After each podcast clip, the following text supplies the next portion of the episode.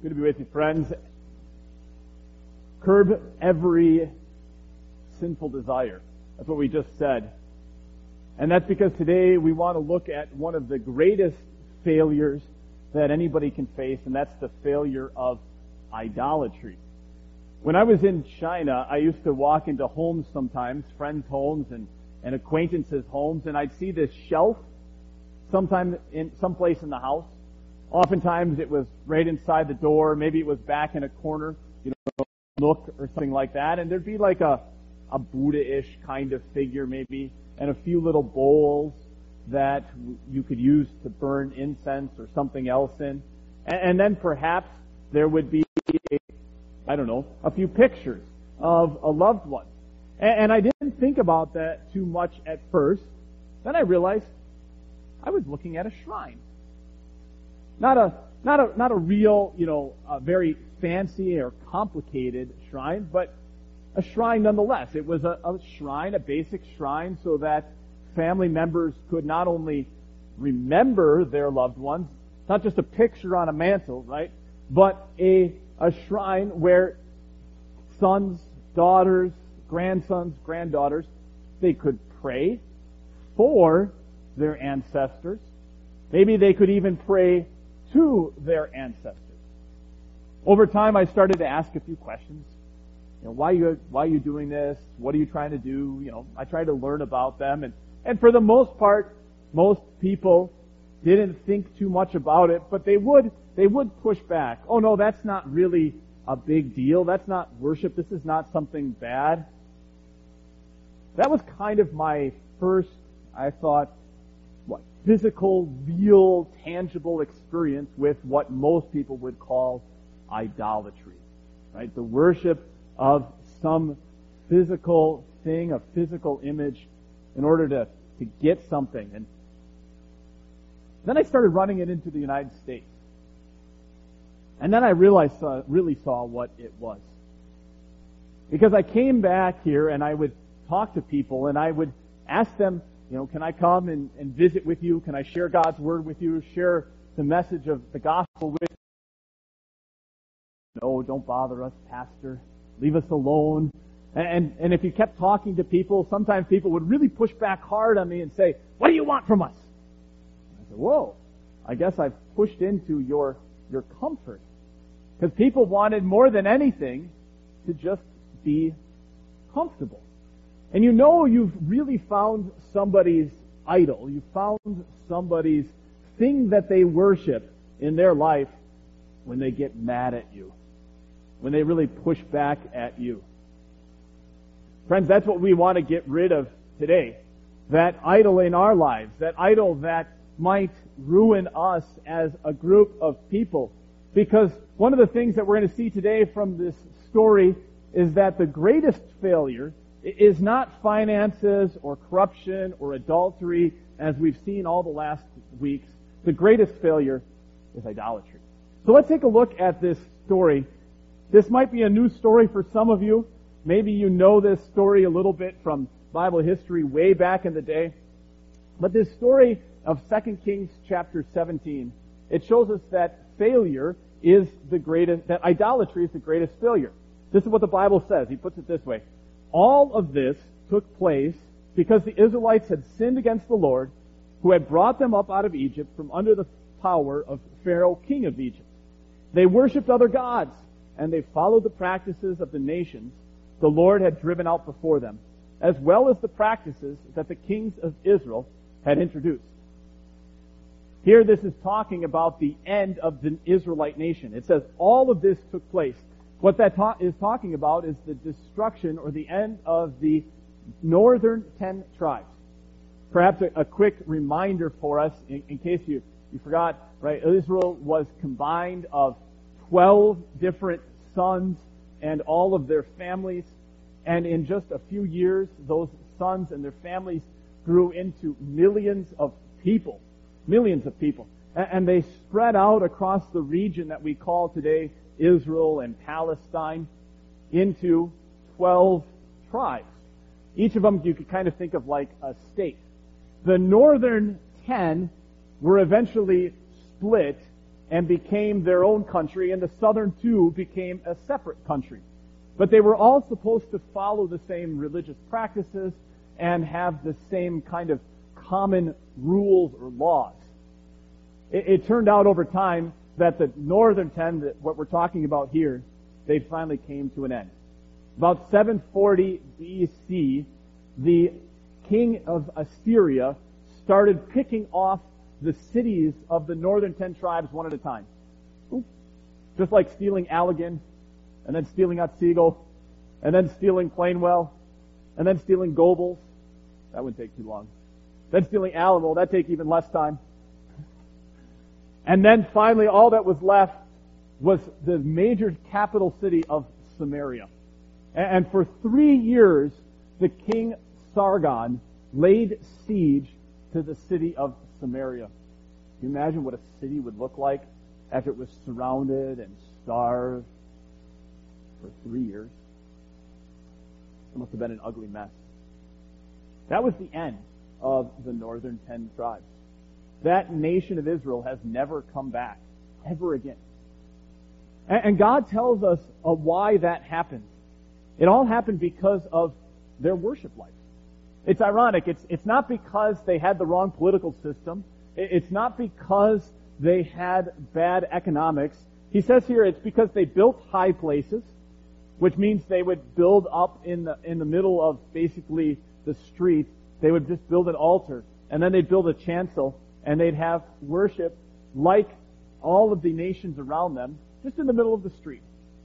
And they would also set up these Asherah poles, which were poles that people used for worship for fertility and sexual out, sexuality or sexual prowess, right in the middle of the open air.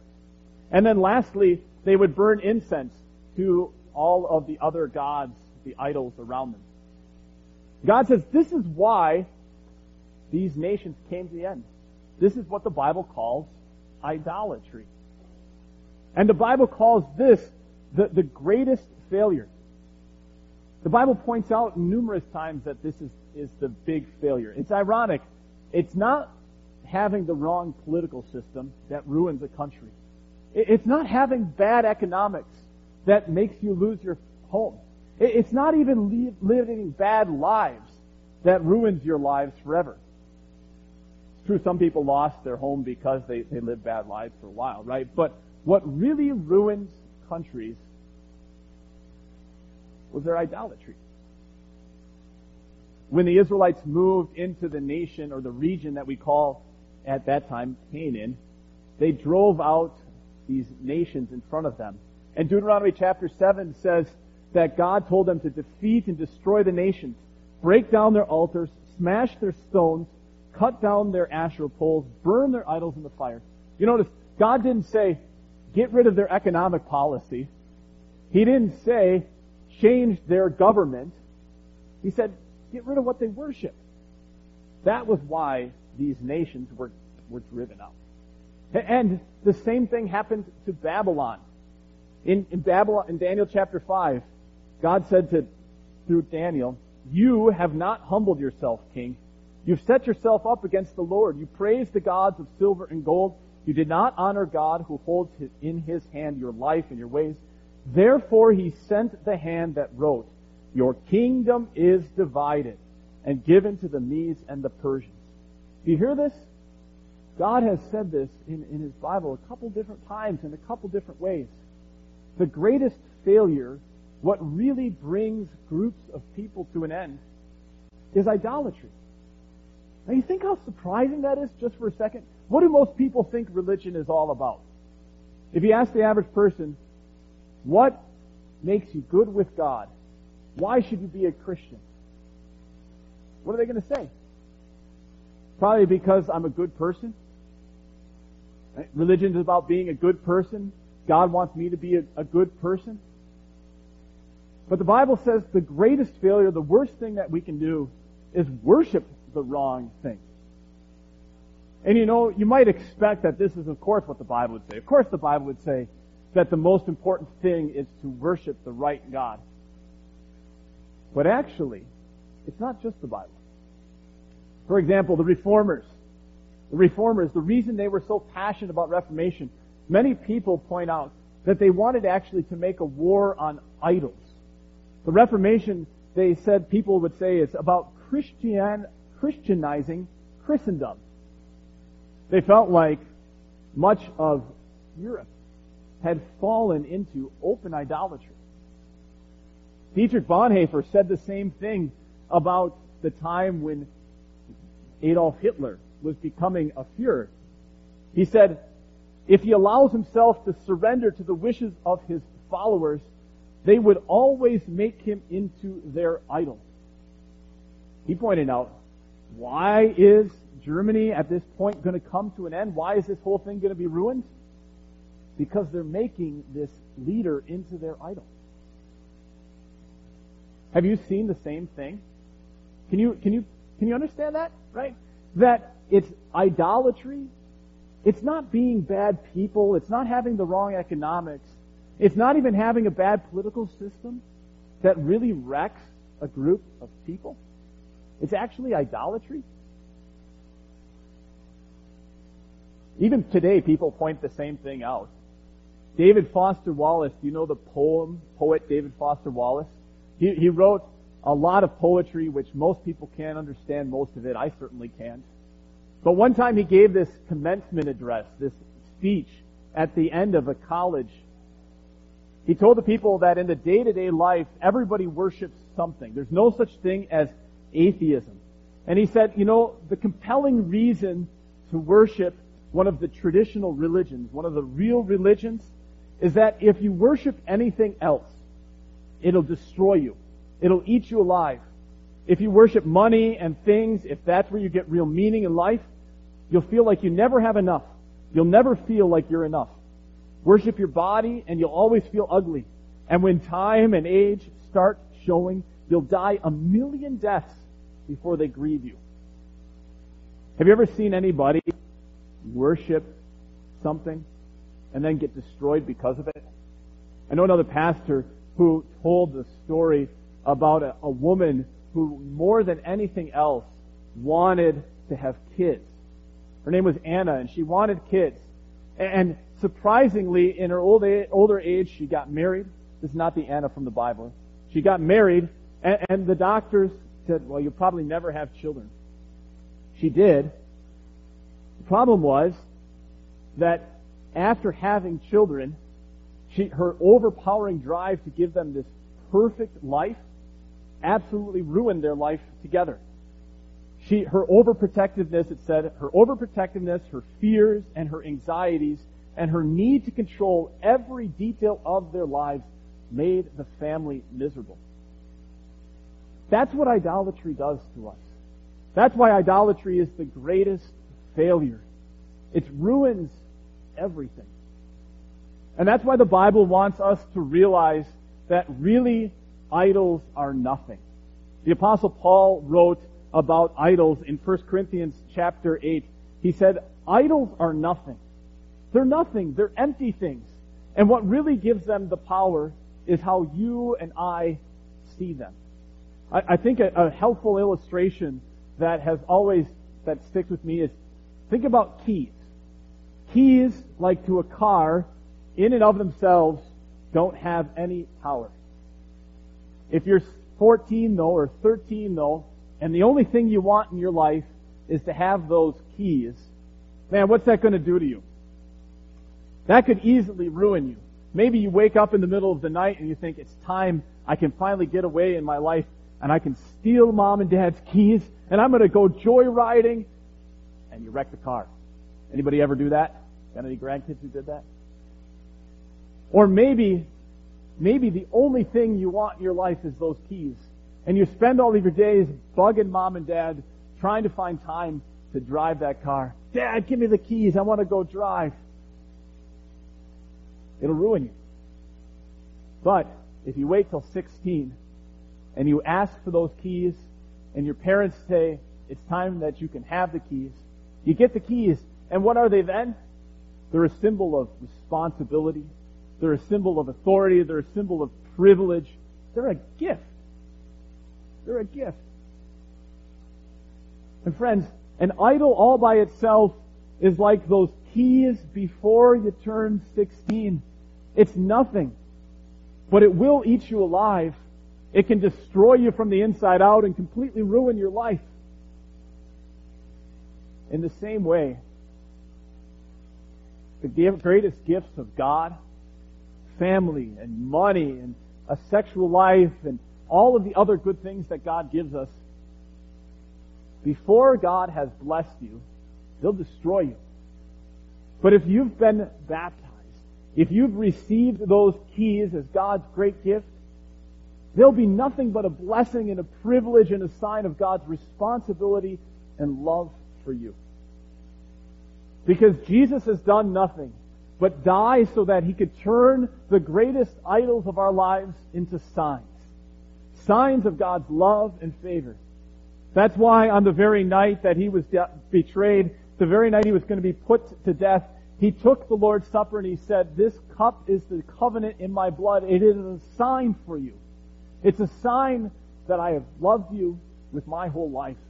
And I want to give everything to you. And if you take this sign and you put it into your life, you will never need another idol.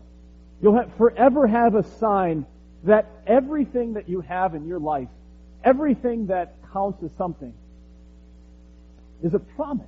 It's an assurance that God gave everything for you. It's a sign that your family is a gift to you. It's a sign that your marriage and everything that's part of your marriage is a gift for you. It's a sign that your money is a gift to you. That's what this sign is. It's a sign from God that every good thing in your life is a promise from God to you. That He loves you, that He gave His Son to die for you, and that even though your heart and mind is filled with desires for all kinds of things in our lives that are actually worthless, that will do nothing but wreck us, that God loves us anyway in Jesus. So, replace your idols with signs. Replace your idols with signs. I know that so many of us are really practical people and we need something physical in our lives to hold on to. Something physical that tells us what's important. Think about Peter. One of the best examples of taking a, a sign and turning it into really something that says it's meaningful. Peter. Jesus looked at Peter and he said, before the rooster crows twice, you're going to disown me. Do you think every time after that, Peter took that rooster's crow as a sign? Of course he did. A sign not only of his own sin, but a sign of the God who would warn him. And friends, take these signs, these idols in our lives, and replace them with real signs. This sign of communion, that God is your God. I've seen that work out in people's lives in, in, a, in a really good way. And I've seen it work out in people's lives in a bad way. I think about a, a woman that I'm, I get to work with. She thought too that she was never going to have kids. Somehow, without getting married, she ended up having a kid. She was pretty surprised by that.